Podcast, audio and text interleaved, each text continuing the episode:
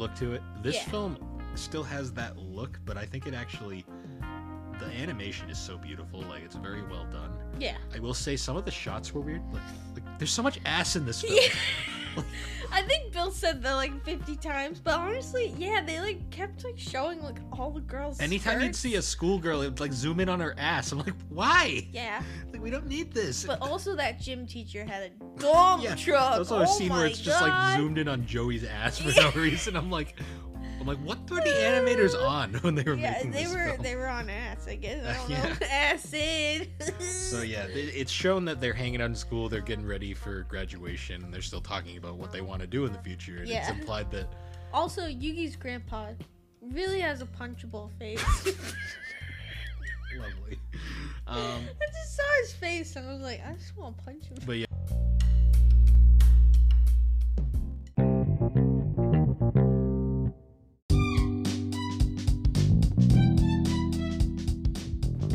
Hey guys, I'm Bill, a one-time Instagram blogger and now a podcaster.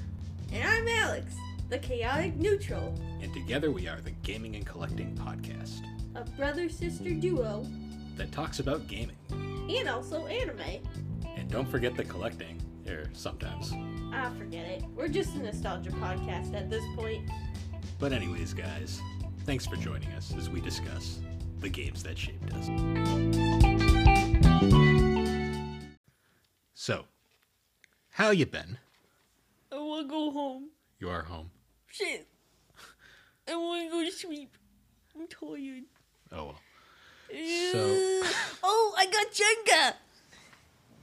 yes, you did. I bought Jenga. a big old thing of Jenga. It's blue, pink, and wood color. Wood color. Well, it's not really color. It's just kind of wood. it's a shade of wood. It's made of wood. You mean wood? Um, well, now that this episode has started, it is a train wreck already. Um, That's just rude. well, it's true when you know it. That's rude. It's true when you know it. when was the last time we potted? It's been a couple weeks. Wow, And we we're gotta- slacking. No, we're not. We're doing fine. We have episodes in queue, and we're not. We haven't missed a week Yay! since we started. Yay! But anyways, guys, uh, we're gonna save the how you been for the next episode. We're gonna take a quick break. we'll be right back. no, we're not. That So- sounded like that's what you were about to say. Anyways, so what are you drinking? Oh, I'm drinking what remains of my coffee. We went to our favorite coffee place today. Baker and the brew. It's mostly just ice pebbles at this point. Well, you can buy the ice. They sell the ice. It's just crushed ice. Well, no, they're like pebbles. It's pebble ice. Either way, but yeah, we got our. Co- we're having our coffee. I'm drinking a black cold brew because I only enjoy my coffee black. Loser. Yeah, Super Bowl's tonight. Yeah, I didn't realize that until Bill said that Yeah. today, and I was like, oh. To date this episode, The um, only thing I knew about was that Rihanna was doing the Super Bowl. That's Ooh. the only thing I cared about. I mean, I, I don't give a crap about football, so I'm just kind of like whatever. I give a crap about Rihanna. She's awesome. Cool, She's makeup line, cool, and she sings. cool. Do you know a Rihanna song? Nope, Have you ever heard of Umbrella? nope. Drug test. Old memes. Old. But yeah, so Super Bowl's this weekend to date this episode. To me, No, the Rihanna concert is this weekend. That's what I don't even know who's really- playing. Well, no, I know the Eagles are playing, and whenever I think the Eagles, I always think of the fact that they threw snowballs at Santa. Well, the fans did. the Eagle, because Eagles, supposedly Eagles fans are psychopaths, but Did that really happen? yeah, they brought Santa Claus out on the field, and the Eagles fans threw snowballs at him. That's the real spirit of Christmas. They they they burned their city down when they won the Super Bowl. hey, why not? You know, Oh. they won the Super Bowl. They can do whatever so they want. ridiculousness, but that's besides the point because I don't really care about football. Me either. I like watching cars go fast. Boom, boom, Yep, I like it that way. boom, boom. Now, let's- before this gets even more ridiculous, uh, we're going to actually be returning to another series that we created. Um, it's a spin off of our famous Anime Swap series. Yes, it's, Yes. yes, it's famous at this point. Famous. So we're actually going to be doing the second installation of a series we like to call three anime films. Woo. And like kind of like Anime Swap, the whole goal of this series is we each will watch three anime films and then we'll discuss. Mhm. Um, and they don't have to be similar, similar to Anime Swap. They can be completely random films. Yep. Although there is a bit of a theme to this episode this time around. Mhm. But yeah, so the whole goal is we watch three films and now we're going to discuss. So I guess we'll start with uh, the first film that you recommended. And if, if you know anything about Alex, It's a Naruto movie. Just kidding. Alex, it's a One Piece. the only thing. Alex has seen of Naruto is the last and Road to Ninja. So. Yes.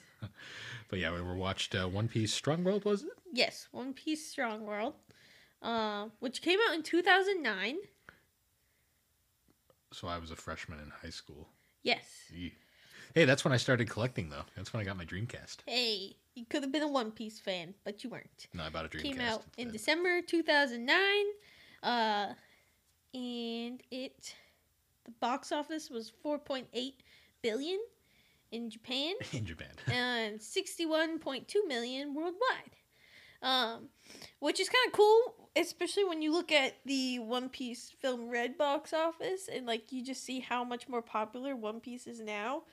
Because I believe One Piece film Red is the fourth grossing anime film of all time, which is pretty neat. So this is a pre-time skip film. Was this the final pre-time skip film? Yes, this was the final um, pre-time skip film uh, because it included um, Franky and Brook. Uh, mostly because it included Brook in it. So, what this movie I don't believe is canon because it doesn't really have a good spot it would fit into. But if it did fit in a spot, it would have to be sometime between when Brook joined the crew. So after um, Thriller Bark and before um, what's it called? The Sabaody Archipelago. So I'd say it would have to fit in there if it is canon. It's a case of it's not explicit, explicably non-canon, but there's really nothing that makes it canon either. yeah. Like there's nothing that makes it strictly uncanon. No, yeah. There's nothing. It's just like it could. It just doesn't Fit. fit, anywhere. It's kind of like the the uh, Inuyasha films in a way. Like they're they're not well. Yashahime has made them canon, but they at the time were kind of just like they kind of just kind of stuck in, and they Yeah. kind of would fit, but they really weren't. They obviously weren't based off the manga, so they're not considered manga canon. I guess you could say. Yeah. So it's kind of one of those situations. Yeah. But yeah, so Strong World. This one. So we had already, in terms of Naruto, uh, Naruto, uh, One Piece films, we'd already seen. You'd shown me Z. We had seen Stampede, Gold. Gold, and Red. Yes. So this was like, and this was the first pre-time skip film I think you'd shown. me. Yeah. So I know I. I know it's really hard to find a lot of the um, even earlier films. Like I don't think a lot of them have um, new releases for a while now. Um, because I think too, I don't I don't know if this is completely accurate, but I believe this was the only film too that came out after the um, switch over from hand drawn to digital. Yes, because that was noticeable with the animation. Yeah, so I think, um, especially because we, I've been watching, um, I've been watching One Piece again. What a surprise! Shocker. Excuse me. and I've been watching Alabasta, and now I'm watching um, Skypiea arc, and um, you can definitely see the difference between the hand drawn animation versus the digital. And I think all the prior films were the hand drawn. I don't know that. Don't quote me on that, but that, that's my assumption. And you can't really find them. So I hope to find them someday, but uh, I don't really know if that's possible. Yeah. But this will be this I believe is the first one that went to the digital animation. Um, It is, and- and it's a very well pretty film. It looks very good. Oh yeah, it's very pretty. Um, so the whole plot of this film kind of, um, so this film starts out with like a flashback, and it's actually a flashback to Luffy's grandfather when he was younger in the Marines, and the fleet admiral Senge- Sengoku. I can't I can't speak. Um, and they're fighting um Shiki, um, fighting Shiki, who was one of the strongest uh, pirates of that time. Um, Shiki is pretty um, infamous because of the fact that he's one of the few pirates that has escaped from Impel Down. Impel Down being the basically the jail for all pirates and bad people in One Piece. It's very hard to escape. Luffy escaped from it, but it is very hard to escape, especially because it's underwater. the guard is literally a poison man and can poison and kill you. And it's like a torturous nightmare. So the fact that he escaped is pretty crazy. Um, and then after escaping, he also attacked Marineford um, out of re- revenge and then escaped. So Shiki is canon. Uh, I don't know if the story exactly is. Yeah. So after that, it kind of um, shows like you can see that the Straw Hats have been separated because a lot of it starts with Luffy running around on the island. Yeah, the movie has kind of got like a hard open where it's just Luffy running around like a psychopath. Yeah. Luffy's running around on the island. He's and you're seeing all these like strange creatures that are oversized, overstrong, and incredibly like strange. Um, and you're starting to realize, okay, this island is a weird island full of weird creatures. Got it. So all the Straw Hats are split up. Um, and what happened was the Straw Hats were sail were you know sailing on their merry way, and they ended up running into a another pirate of a ship that was miraculously floating in the sky. Um, Shiki has the power of, I believe it's the float float fruit, so anything he touches can float. Um, so Shiki ends up, they actually are sailing, and what happens is that Nami, um, because she's the navigator, um, she actually notices that a really bad storm is coming. So she warns the crew near them that like a storm is coming, you better move. Um, and Shiki ends up listening to them, and of course they move, and then they actually get saved.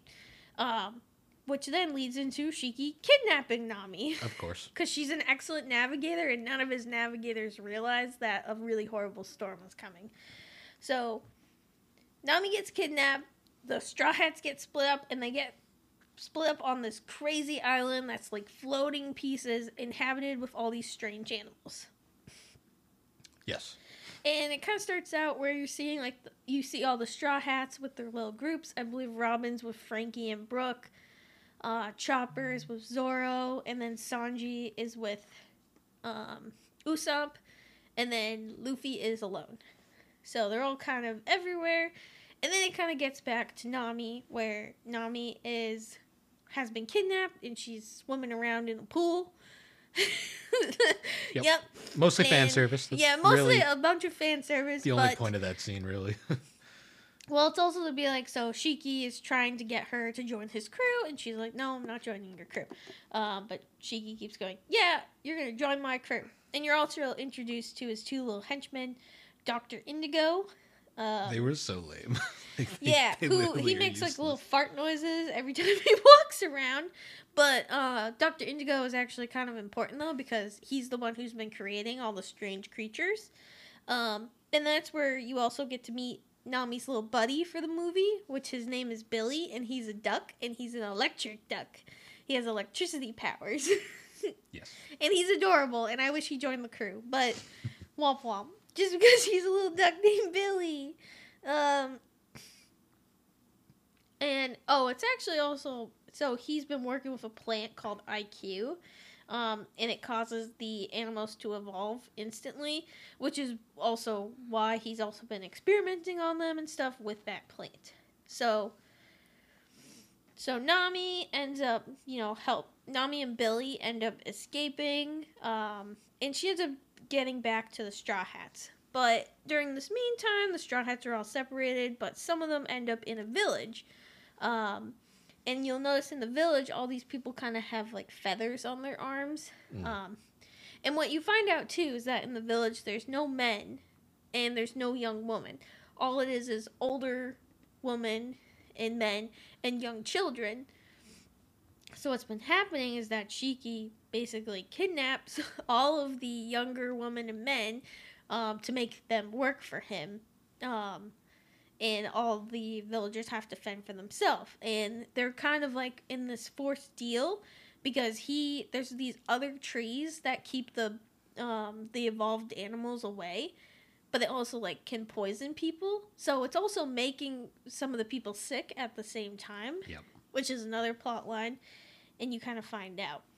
So eventually, all the Straw Hats kind of, um, kind of meet up in this area, and um, they end up figuring out what's actually happening. But they also figure out what Shiki's plan is. Um, so Shiki's plan is he actually wants to take all the animals and release them in the East Blue.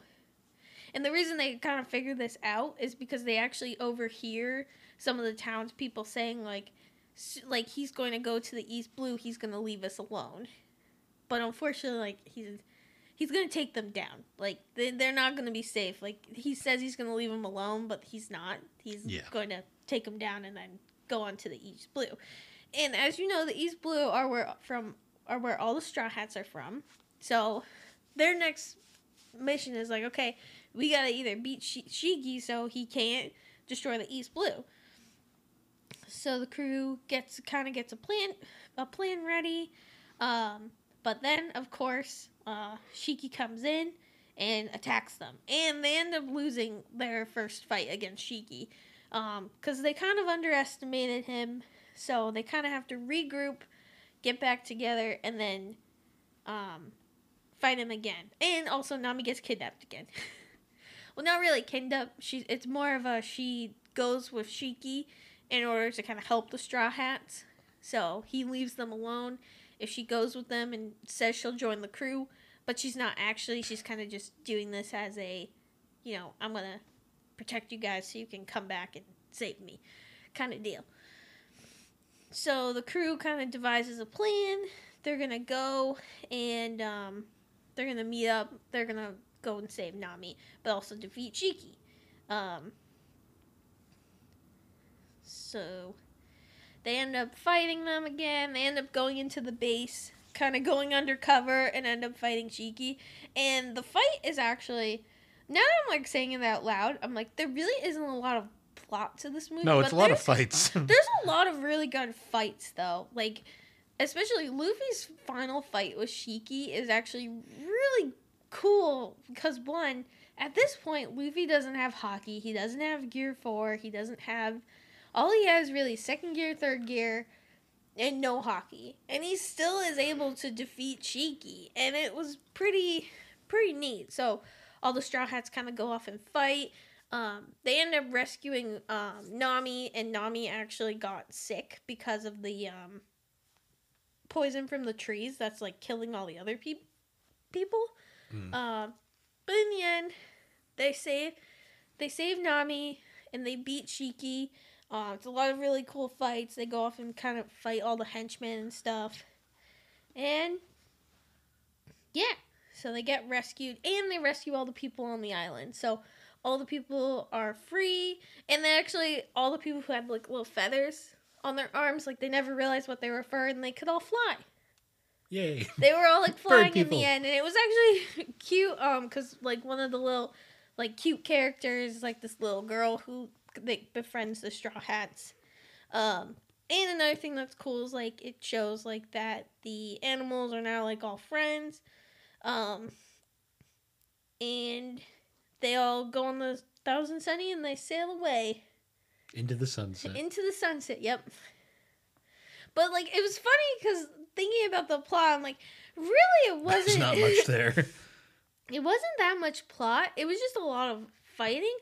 But I still think like it kind of rem- Strong World reminds me of um, which one?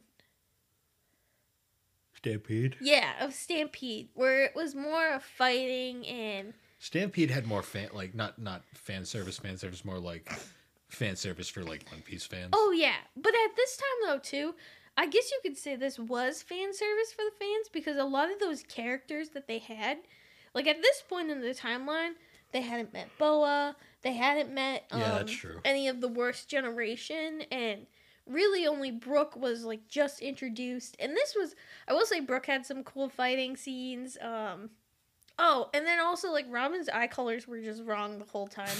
yeah, Ro- Robin's Robin pre time skip had a lot of issues in Yeah, terms of well, design. in this movie, because usually her eyes are blue, but in the movie they're brown, and you're just like, What's wrong with Robin's eyes? Like, why? Why does she have brown eyes? I will say, in terms of plot, Z still wins by far. Oh yeah, I think Z and uh, Red definitely have some of the best plots. Um, I think I do agree. I think Z is the best plot and story. Um, Z is the best overall package, in my opinion. I will say. So, where where would you put this in your One Piece? I'd probably Films. it's probably on par. So it goes Z, Red, and then it's kind of tied with Stampede. I'd Okay. it's around there. I, I didn't enjoy Gold. Uh, I've said that in the past. No, yeah, Gold. I can understand because I just thought Gold. has I- problems. my problem with Gold is the mode, the villain's motive. I just thought was stupid. Yeah. No, that's understandable. Um, this one was very much kind of a. I'd, I'd consider it like a junk food film, where you don't really watch it for the story. You watch it just for the action. Yeah. Because there's really not a lot going on story wise. No, the action and like um in the animation because I think the animation is really good, It even is. compared to like just the regular show animation. Because wasn't the next film after this Z? I believe so? Yeah, because Z is the first one after Time Time, skip. Skip. Um, because Z kind of takes place between after Fishman Island and Punk Hazard. So Yeah. Z's just a, was. There was Phil just something- really likes Z. yeah, I did enjoy that film. Um, but I, I do enjoy Strong World. This was like my second time watching it. Um, the first time I watched it by myself, and the time I watched with Bill. And I will say, like, cause she, it, I think one of the coolest things about this film is that like Shiki is one of the strongest pirates out there. Like he escaped Impel Down, and Luffy beat him without haki or really any of his time skip training, which is pretty awesome. I will say this film I feel like is a is a good film for someone who doesn't watch One Piece because there's not a whole lot of like shit you need to know to enjoy yeah. this film. Well, and I kind of like it too because um it also like it's just a boy who has rubber powers. And like that's really it. Yeah. Like there's no haki and like not that I I like haki and I like Gear You're a 4. One Piece fan. Like I'm a I'm I like it. I know some people like kind of miss and I miss the old fights where they were kind Luffy had to be more creative. But I will say I do enjoy. I do enjoy these old like this style as well. But I enjoy the you know current fighting as well. Yeah, it was a very much a enjoyable experience the whole way through. Mm. I, I I mean I prefer plot heavy films to be honest, so I that's why I lean more towards Z. But as an action based film, I enjoyed it. Yeah. Um, yeah, I gave it like a, I think I gave it a seven out of ten, Yeah. Which is.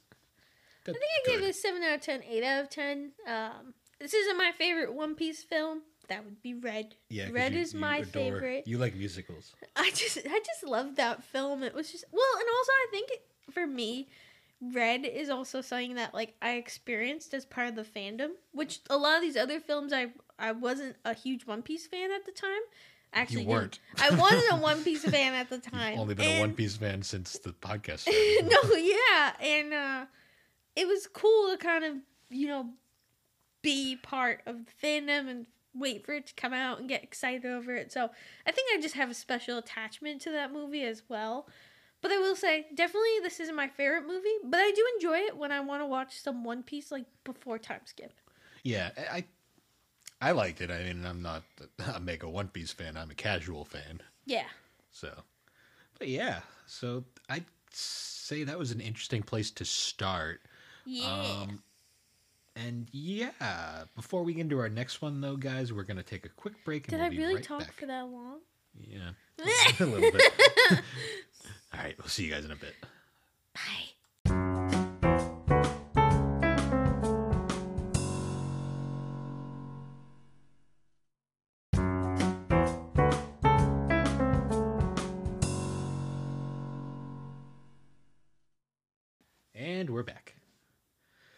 So, the second, the hell's wrong with you? I liked my intro better. Yeah, well, your intro could have gotten us a copyright strike. So, Don't like Buck Bumble. no, not that one. You don't like it. You hate the N64. I do, but I just love that there's a 10 hour loop on YouTube. Of course there is. With But Barry B. Benson. anyways, so the next There's film. naked people on your jacket. okay. Anyways, I just looked behind you. It's your AFI jacket from the Body Store. Yes. Wow. Anyways, so moving on, the next film we watched before I was rudely interrupted was uh, we actually we actually went and watched the uh, Fruits Basket Prelude, which um, hiccup count by the way. Yeah. The Fruits Basket Prelude was interesting because when it was announced, a lot of people were very. It was a very split reaction, I'd say Yes. because a lot of people so ca- newcomers to fruits basket you had a split camps you had the people that had no no idea what it was and were very much just like ooh more fruits basket Yay. you had the longtime manga fans who were kind of like okay they're t- going to be discussing this and then you had the newbies who didn't really know anything but saw the plot synopsis and hated it just because of what it was. So let's be fair here. We're going to look at this completely open-minded. Yeah. um, that japan has very different standards than america. Oh yeah.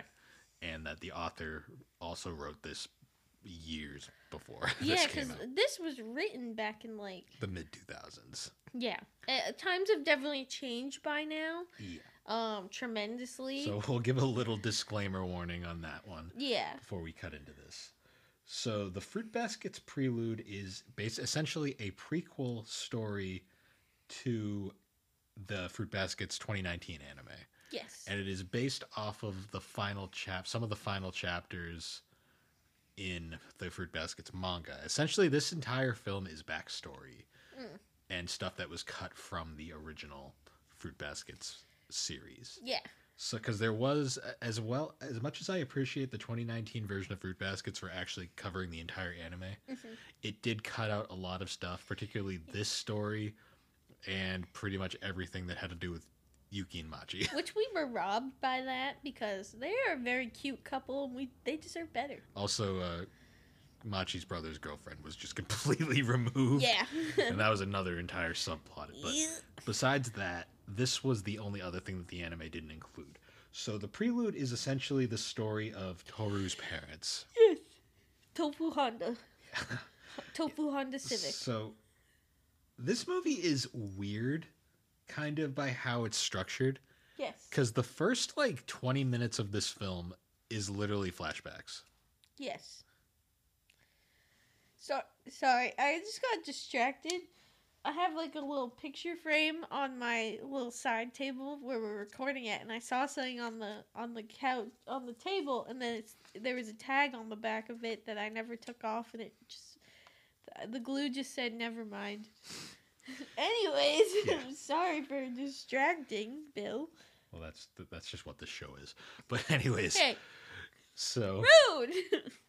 So yeah, the first twenty minutes of this film are literally just recap of the anime. yeah, Which, And I if you- can I can understand if people complained about this because I kind of think it's a little valid. So I, because when we watched it, we hadn't seen the series in a good while, Yeah, so it was kind of like, okay, it's just a recap. If you were just watching this the the show yeah, and then immediately jump into the film, you're gonna be like, I just saw all of this. Yeah.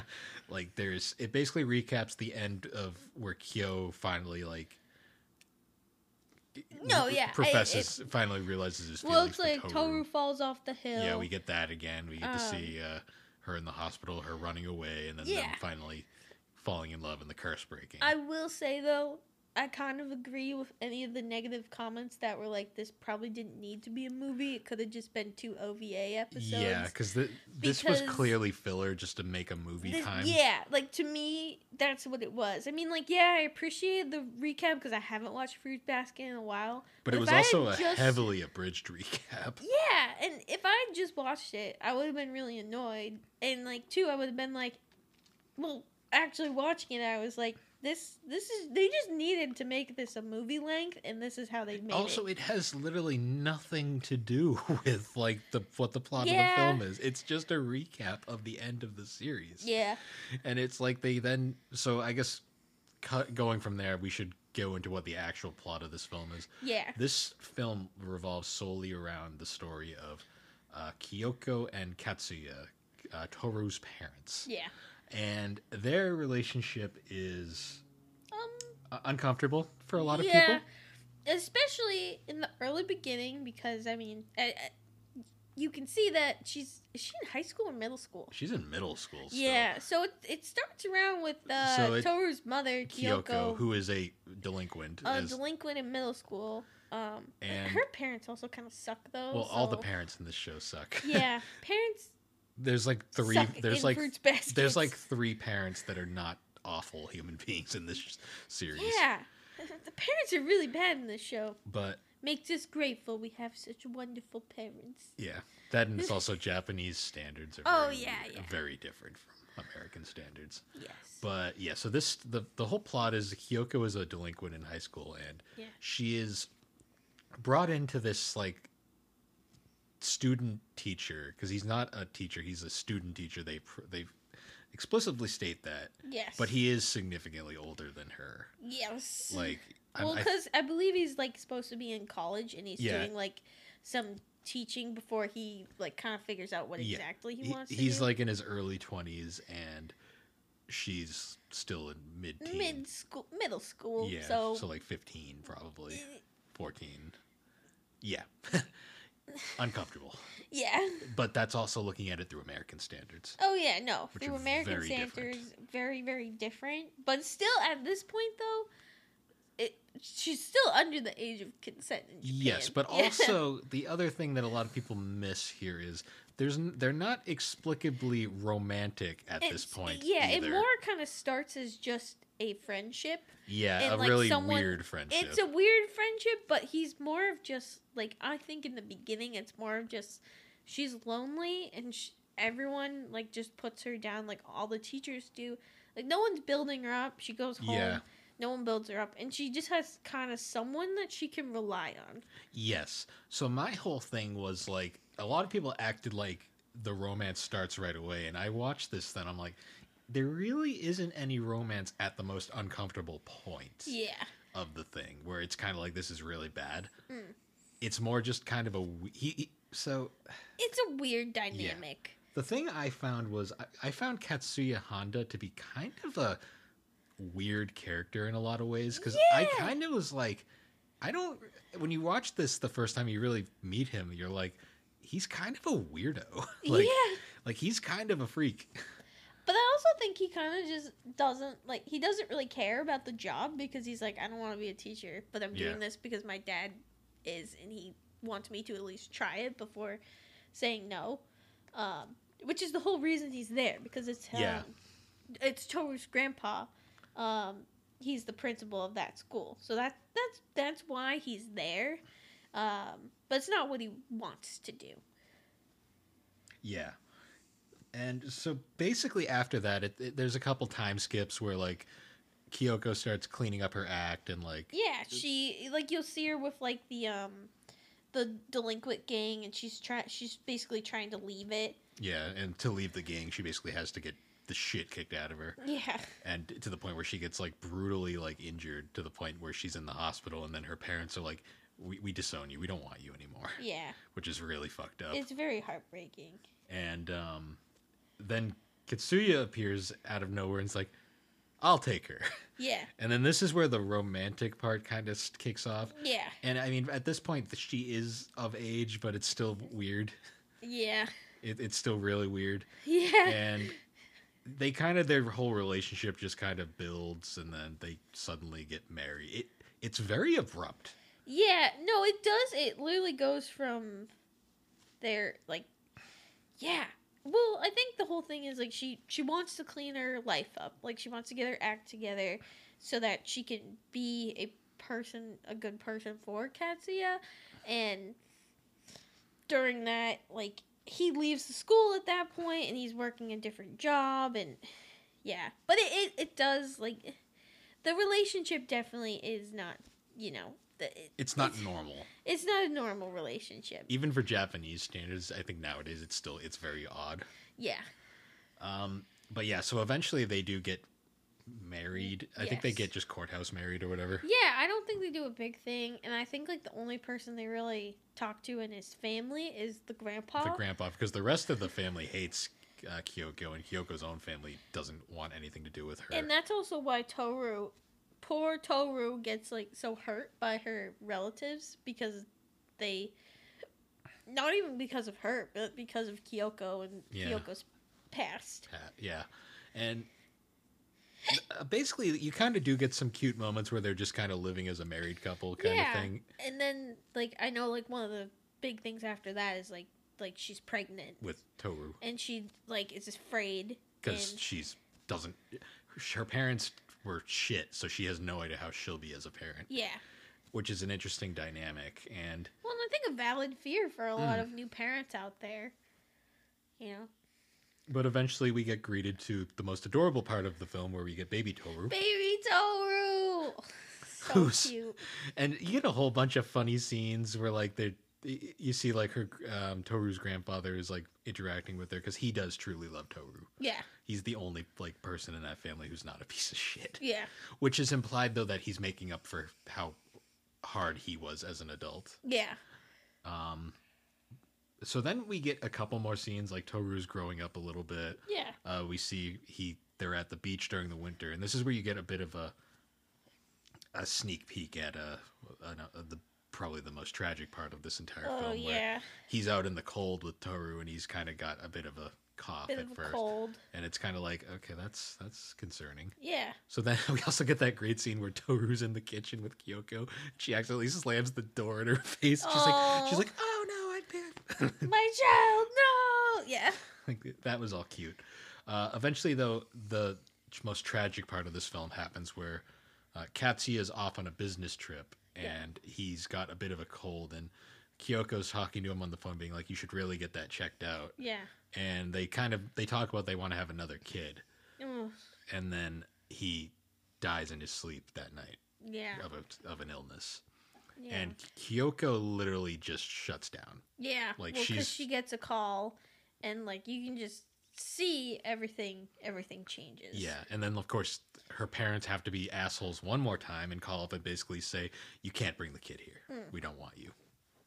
which her parents just suck. Yeah, like, yeah, and so eventually she basically shuts down, and Toru's just basically living on her own at this point Yeah. because her mother's completely just And- despondent. You can also see a lot of why Toru is the way she is. And especially like how she's always kind of been like, okay, I gotta take care of myself. Like you know, like I you can't- also can understand like how she. It partially reveals why she kind of resents her father, like yeah, why she covers his photo up, like yeah, and uses the photo of just her mom. because for her, like that brings you know pain of those memories. But it Um, also is why her mannerisms are the way she is Yeah. because Toru barely has any memories of her father, and her only real memories of the way how he spoke, and that's why Toru has that Mm. interesting mannerism to her because she uses that to snap her mother out of it. Yeah, Because her mother at one point is a, I think it's implied she's about to kill herself, yeah, and she sees a mother in her child, and it kind of snaps her back to realizing, wait a minute, I have a kid. yeah. Like I need to get my life back together. Yep. And then the film kind of wraps up after that, where it um, it, it then of course flashes back to Kyoko's death. and Yeah.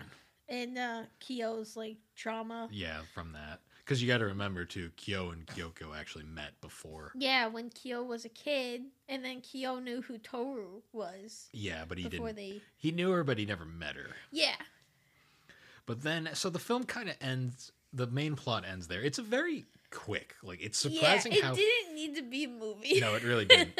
they should have included like the Yuki Machi stuff and like other things. yeah, But then we get the most the one part of the film that everyone universally loves, where we get this. Spec- yes. We get this specifically made for the film added. Uh, basically added section where it's a, it's a short little thing where you see Toru walking down the street Yes. with all her groceries that she just got yeah. and she runs into Kyo, and it's essentially implied that they're now engaged and they're living up in the mountains, and it's the most wholesome, adorable thing ever. Very very cute.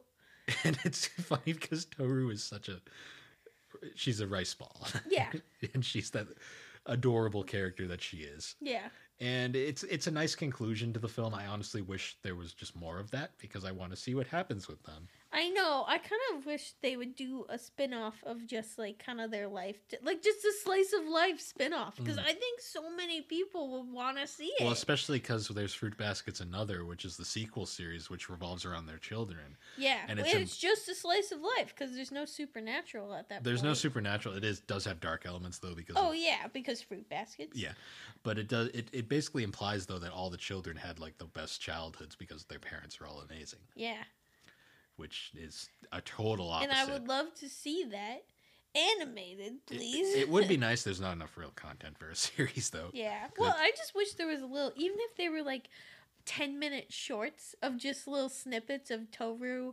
And like, even like we go into everyone's lives of them just being happy. And like, Mm. I just, I want it so bad. I just want to see happy Toru and Kyo. Like, because, Just happy all of them. Happy every all of them, is great, yeah. other than the ones that were pointless, like the monkey. But that's besides the point. hey, the monkey deserve, they all deserve it. They all do. Shut up. Shut up, Bill. what about Shigure's manager in the, in the noose? OTP.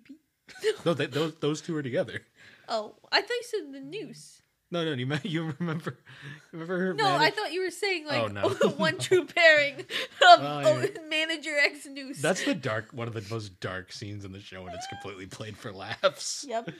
But yeah, so Fruits Basket Prelude, it's hard for me because I love Fruits Basket, but this movie is really pointless in a lot of ways. No, I mean, and I agree because I I love the series too. I mean, you've become a much bigger fan than I I am, but I remember watching the series when the first one that came out, and I was a huge fan of that, and I was so happy that the new one came out. But I will say.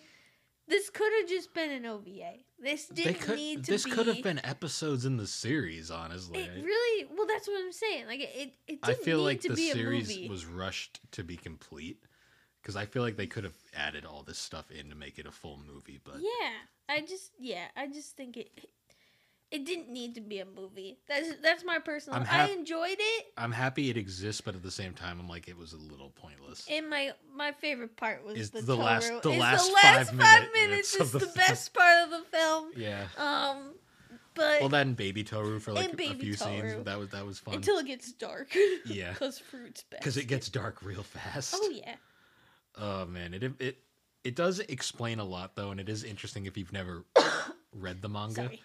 If you've read the manga though, this film's kind of just kind of like, oh, we get to see this animated. Yeah. Uh, the controversy itself surrounding it, I'm kind of in that camp of like, you have to look at it with the mind that Japan is very different culturally than and it was written at a very different time. Yeah. Not saying that any of it's not okay um at this point. Like it really isn't, but it was to be fair though, the romance aspect isn't really when it at, no, isn't it- even a thing when it's at its most uncomfortable. It is, so- yeah, it, it isn't. Uh, but still, you know, just disclaimer: yeah. watch at your own comfort level. So what what I'll say is like, do you need to watch this film to understand the Fruit Basket's plot?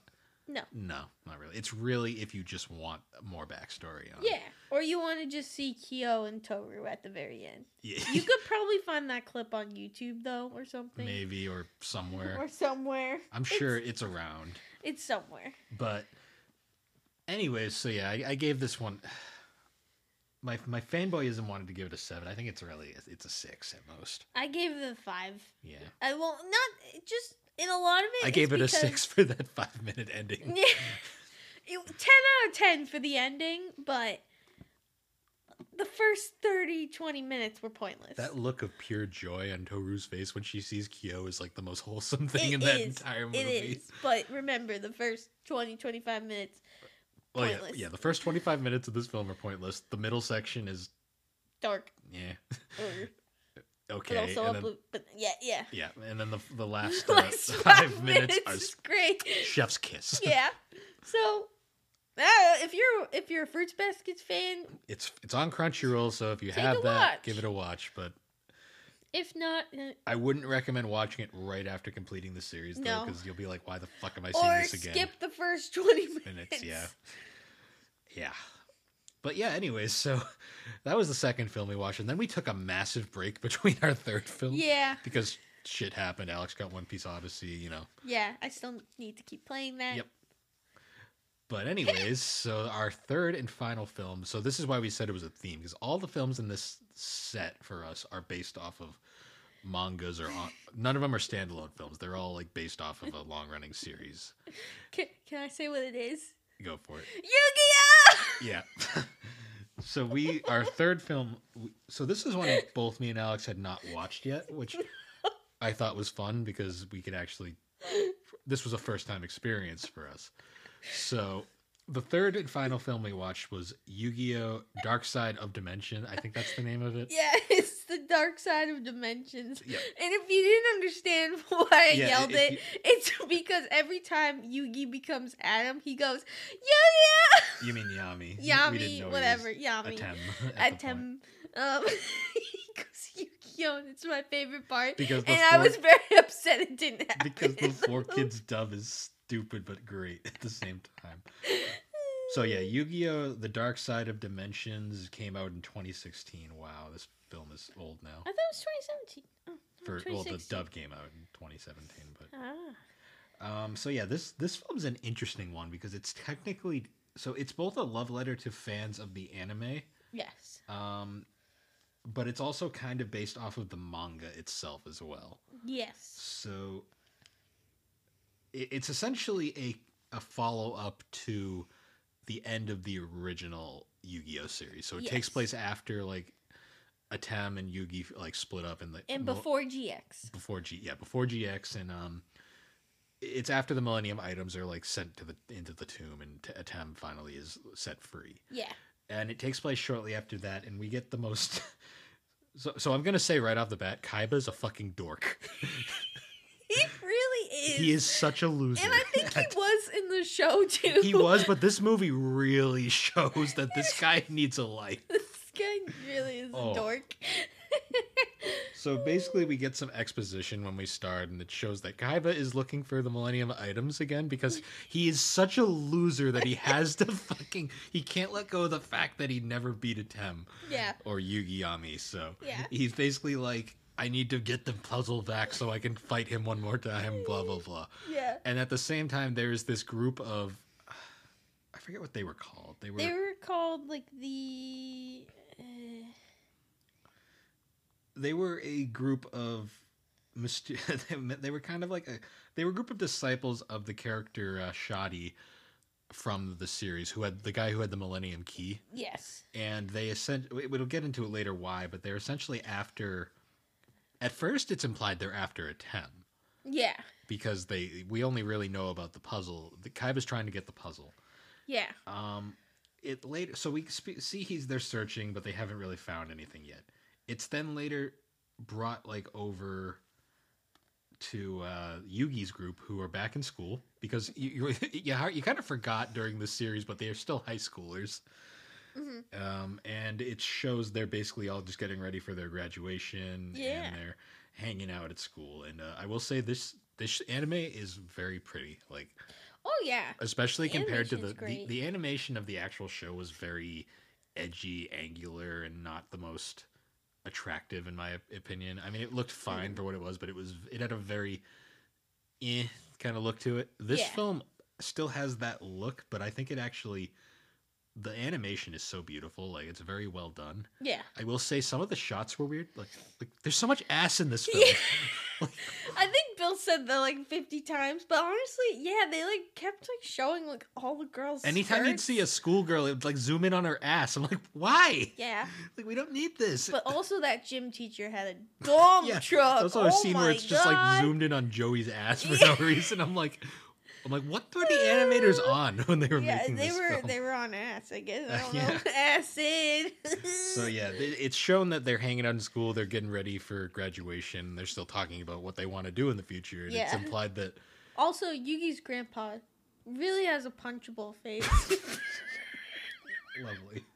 I Um, just saw his face and I was like, I just want to punch him. but yeah, it's like oh, like Tristan's supposed to be going to work in like his father's business or whatever. Factory. Téa wants to go overseas. Yep. Uh, oh yeah, this film also the dub uses the all the American names, so Oh, we're, yeah. we're just gonna be going with those. Joey wants to become a professional duelist. And, then and what you- does Yugi want? It's in, it's never stated, but it's implied. It, it's pretty much implied he's going to be a duelist Yeah. because he's one of he's probably one of the greatest in the world. Yeah. But we get that, and then we cut to there's this other student who has ridiculous hair, so he must be important. Yes. Um, and that student is being bullied by these kids, similar to how Yugi was bullied yes. back in the uh, early series. And Joey decides to defend him because Joey's a good guy. Mm-hmm.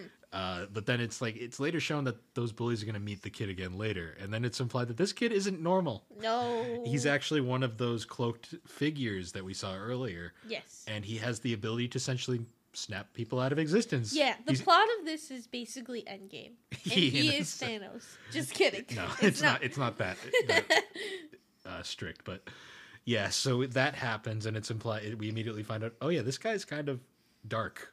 Yeah. So then we get another scene of the gang hanging out in the food court of the mall, I guess. Yep. And then it's shown. It, so this is where it gets confusing at first because you're kind of like it's implied that they're after Yami, Yeah. but and then you also realize Well, it's that more because they keep saying like the power will go away if Atem ret- if the Pharaoh returns. returns. Yeah, So that kind of makes you think they're after Yami, but they're not. they ain't.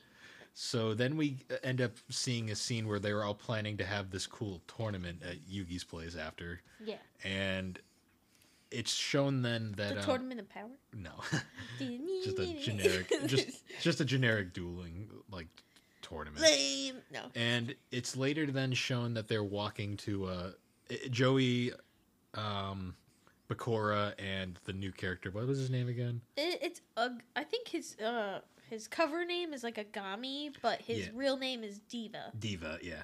They're walking to Yugi's place, and suddenly in the middle of it, the guy, uh, Diva, reveals his true colors, and he's basically after Bakura because, shocker, he's not after, he's not mad at Yami. Oh, but you also missed.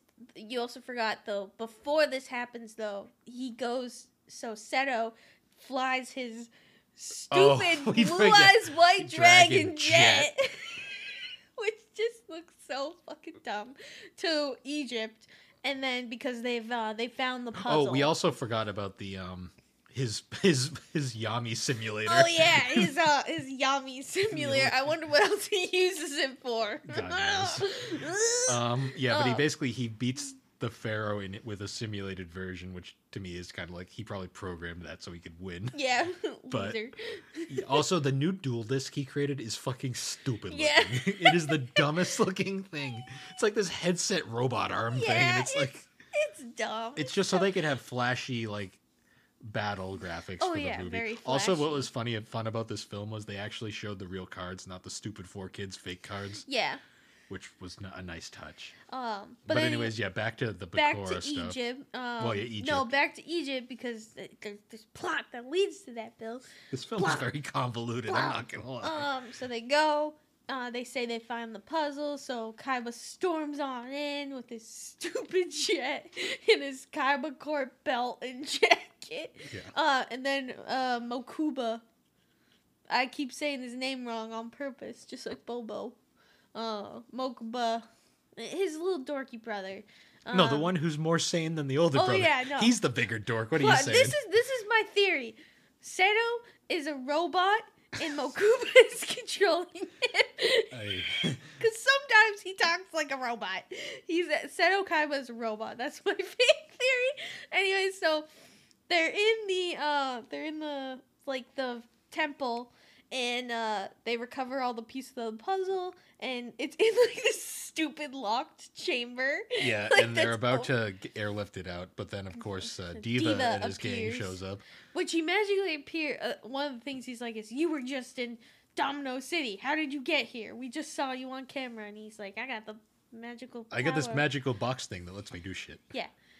Um, But yeah, so they can, there's a confrontation there. Uh, he challenges Kaiba to a duel because everything in this world revolves around fucking Yu-Gi-Oh cards. yes, Uh, and Kaiba actually wins because, of course, he does. yes, And during the the escape, uh, Diva actually steals two pieces of the puzzle yes. from the case. and Diva's friend goes down to where the rest of the artifacts are, and he finds the ring, The Millennium Ring. Fuck that thing. and he gets possessed. But anyways, yeah. So now cutting back to Joey and the gang, yes. we see Diva shows his true colors because he's after Bakura. Yeah. Shocker. the ring is evil. Yes, and Bakura's dad, Is a weird fucker. he's kind of an asshole. Yeah, he is. Like, So it, we kind of get more backstory on Bakura, where it's implied that Shadi had rescued all these um, children, from slavery, yeah, and he was kind of like a mentor to them. yeah, And while he was there, they were talking about the Millennium items because Mm-hmm. but they, by this point, most of them had been sent off to other people. yeah. Like Pegasus had the eye by this point. The uh, the rod and necklace were with the Marik's family. yes. Um, the only ones left were the ring and the scales because no one gives a fuck about the scales. yeah. but um, he Bakura's dad will shows up because he's after the ring, and Yeah. he basically Sh- he wants he's offering money for it, but Shadi's like, "Y- you can't just buy it, but you know if you really want it, you can grab it and see if you're worthy of it. Yeah. Spoiler warning: he's not worthy of it. Not worthy. But Bakura is Yes. because the ring Bakura is essentially a reincarnation of the evil spirit of the ring. And that ring really likes its host. Yeah. And it like fucking like merges with him. Yeah. And basically Bakura Yami Bakura is a fucking evil bastard. Yeah. And he kills Shadi and um as Shadi's uh dying, he basically tells Diva to like protect the the, the block or whatever. And Diva misinterprets it as he's got to take revenge. Get revenge. Which it's not Even though Shadi wouldn't want that. Yeah. Um, and we're also missing like this whole time. There's this other character named I think her name's Sarah. Oh yeah, his Sarah. little his little sister Yeah. who's who's kind of more the voice of reason in Like- this whole mess. And for the most part, she's just been like, "This is not what Shadi wants. Stop it." And he's like, "No." So after this flashback, uh, Diva basically snaps Joey out of existence to get Yep. rid of Joey for a few minutes, and then it cuts back to Yugi chilling at his place, getting his uh, deck built when uh, Sarah shows up, Yep. and essentially is like, "You need to stop this," and she essentially gives him one of the pieces of the uh, the puzzle that was stolen, Mm-hmm. basically letting him know, "Yeah, the puzzle's back." Yeah. Meanwhile, Kaiba's up in his fucking space elevator. Yes. He's got a space station with a legit space elevator. yes. I don't get it, but um, he's building. He's got a fucking robot to rebuild the puzzle, Why was he in space? What so they the- so they can show off his fucking space elevator. But like, really, what was the point of space? Kaiba. But Kaiba. there was no point. Like, like I'm thinking about it now. There's no point. He's in space. Kaiba.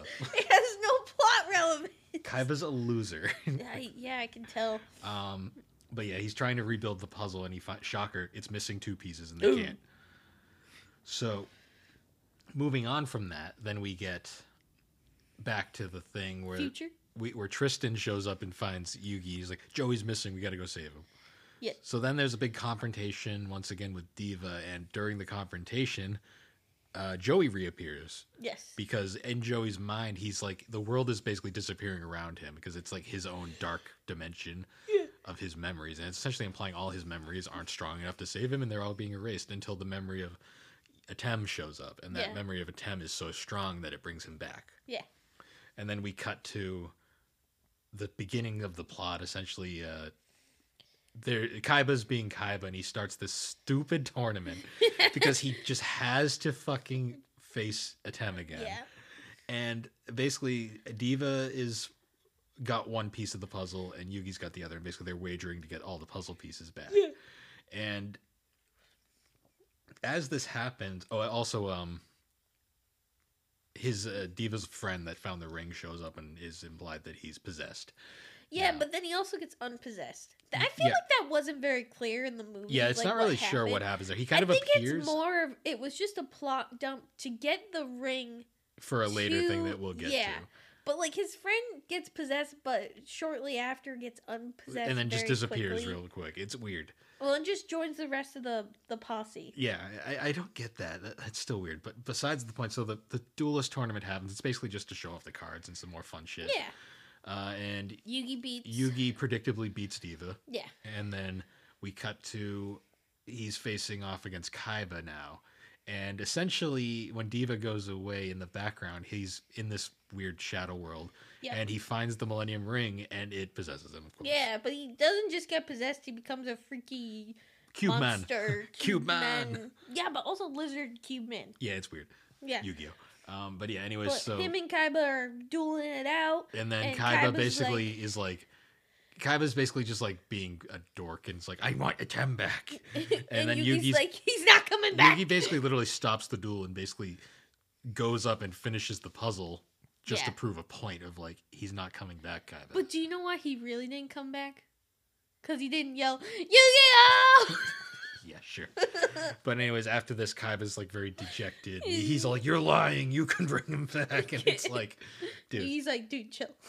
But then, but then Diva comes back in his weird chimera monster, yeah. and they have to have this climactic battle. but they fight together. Yeah, because of course. And then in the climax of the fight, uh, Atem comes back. Well, yeah, because like Kaiba like sacrifices himself and is like, Yugi, bring Atem back. Yeah. I believe in you. So like, and then he and then he does, and Atem comes back, and, And like he doesn't sh- speak. No, he doesn't say a word. Yeah. He just one shots him and then immediately is like gone. Well, no, Peace him and Yugi, Yugi have this one pretty cool moment, I have to say, where they kind of look at each other and they just kind of smile and they're like, Yes. like this is it, bud. Yeah. And then Atem disappears for good, and the the puzzle itself disappears for good. Yeah.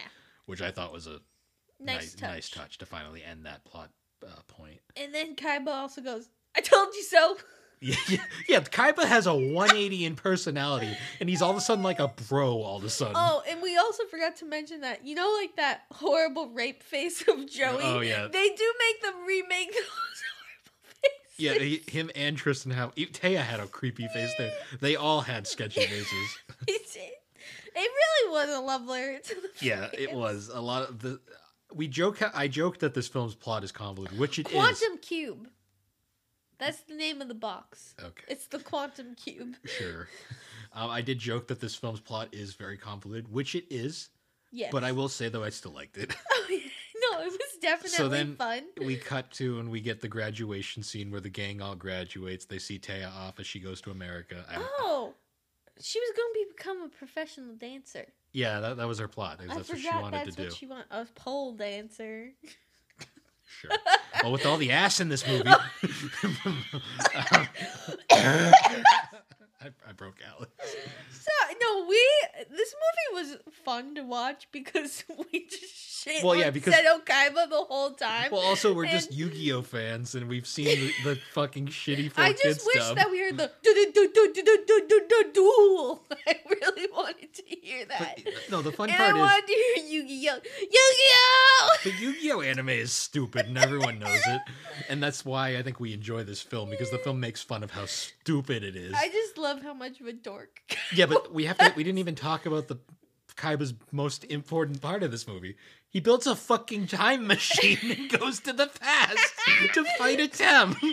It's like, what the fuck? That's what the space station is for. Yeah, was- And then we were joking. I was like, "So who do you think Yugi shipped with the most?" Bill goes, "Well, Kaiba, of course." it's always the. It's all, the Hoei ships are always the most popular.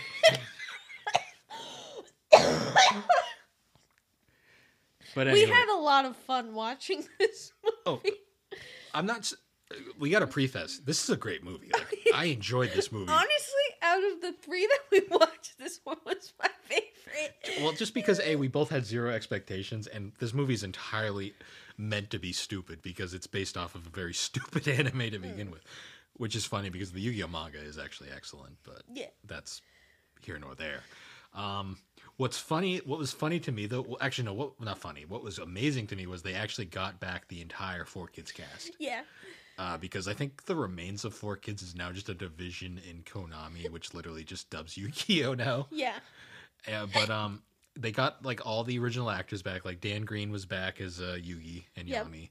Uh, Eric Stuart was back as Kaiba. Like all of them were back. Like the uh, Joey's Yeah. Bro- Brooklyn accent voice was back. Oh yeah.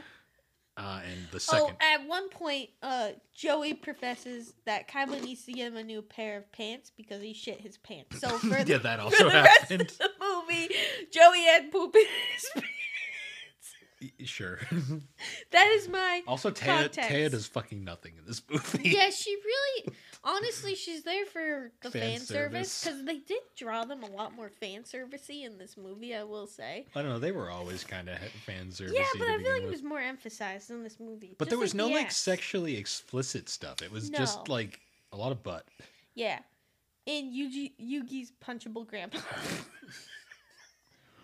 Sure.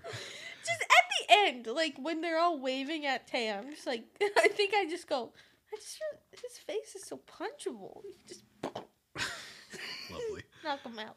But yeah, so I I like this film a lot. This one was my favorite of the three that we watched. It's Honestly, it's so funny though comparing this film to the original Yu-Gi-Oh movie, like the one that was in theaters. yeah. That movie I remember going to see with my, our mother, and she fell asleep during it. Poor the poor I thing. hope there's a director's cut where every time they say duel, they put the duel. I, I wish there was. Or just Yugi just goes, Yu Gi Oh! Hey, the credits did end though with the Yu Gi Oh! Kids theme, yeah, which was great with a remix of it, and it was awesome. And then I looked, was there an after credit scene? No. we, we've zoomed oh, forward oh, and yeah. it just ended, and you were like, oh, disappointment. Disappointed. But yeah, I, I really did like this movie though. Overall. It was really good. I gave this one an eight out of ten. Honestly, I think yeah, I did too.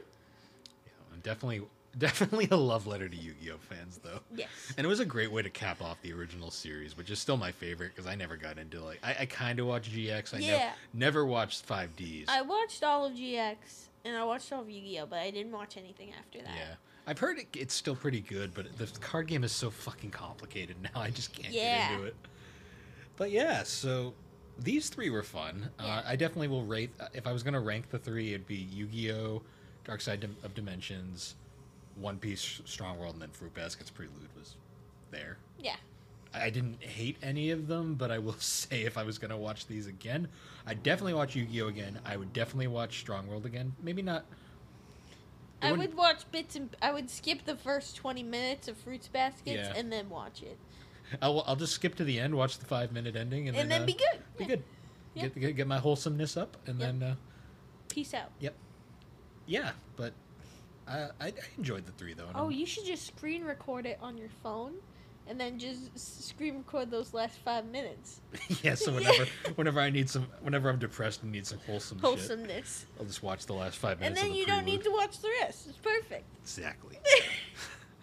but yeah, so I, I look forward to the next films we do because I feel like next time we're gonna do standalone films probably. Yes. But yeah. So, anyways, guys, once again, thanks for joining us on the Gaming and Collecting Podcast. The Gaming and Collecting Podcast can be found on all your major podcasting platforms, particularly Apple Podcast and Spotify. Uh, you can follow us on Twitter and Instagram, and if you want to find all of our links, they're at Linktree uh, slash uh, The Barber Who Games.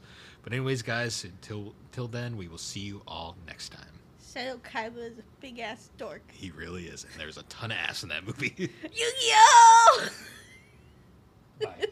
Sorry for breaking your eardrums.